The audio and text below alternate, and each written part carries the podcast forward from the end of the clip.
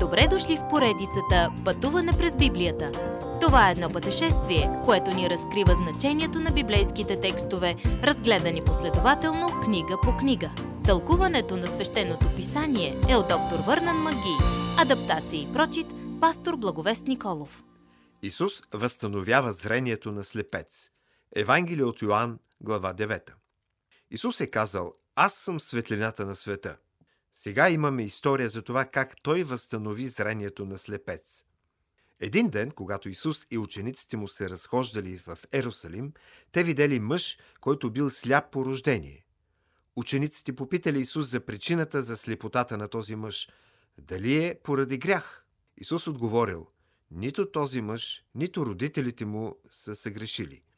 Важното е, продължи Исус, не да разберем кой е виновен, но вместо това да изцелим човека. Не е въпрос кой е съгрешил, защото всички съгрешиха и не заслужават да се прославят от Бога. Римляни, глава 3, стих 23. Без него днес милиони хора са духовно слепи.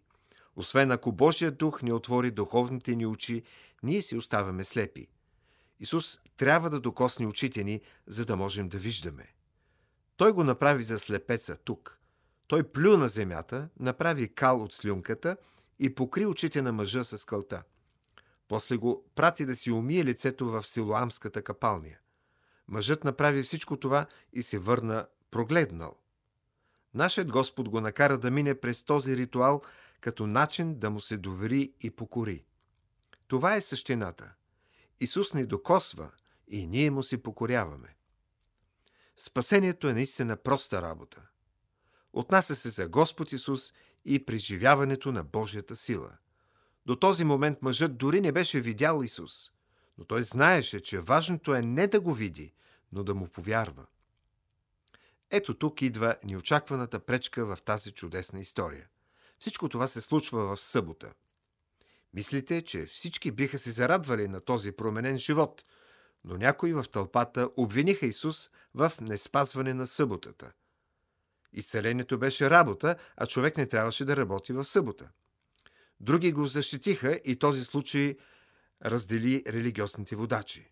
Но никой не можеше да отрече, че е станало чудо.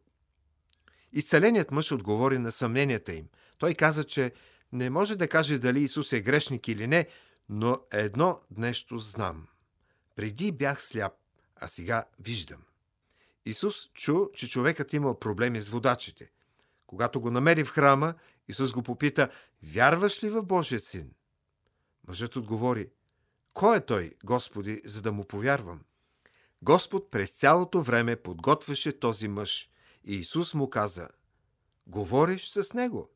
Ето тук имаме един от най-добрите примери за вяра, който намираме в цялото Божие Слово. Нашият Господ водеше този слепец стъпка по стъпка към спасителна вяра – такива са и стъпките на грешника в днешно време. Не само сме загубени, но дори не виждаме, че сме загубени. Тогава идваме при Христос и когато го видим, нашите очи се отварят и виждаме кой е Той. Знаем какво е сторил Той за нас и повярваме. Следващата стъпка е да му се поклоним. Следващият път изследвайте удостоверението за самоличността на Исус и разберете защо можем да му се доверим като наш Спасител.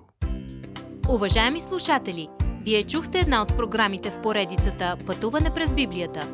Ако ви е допаднало изучаването, заповядайте на www.ttb.bible, където има много и различни програми на български язик. Ако свалите нашето мобилно приложение от ttb.bible, ще получите достъп до систематично изучаване на всяка книга от Библията.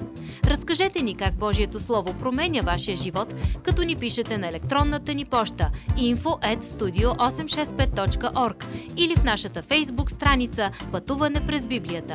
Освен до аудиопрограмите, чрез мобилното приложение ще получите достъп и до различни материали. И на още едно място ще намерите нашите обяснения на библейските текстове. На платформата YouVersion за всяка книга от Библията ще намерите наш план за прочит и аудиопрограма с обяснение на прочетеното. Благодарим ви и до нови срещи в онлайн пространството!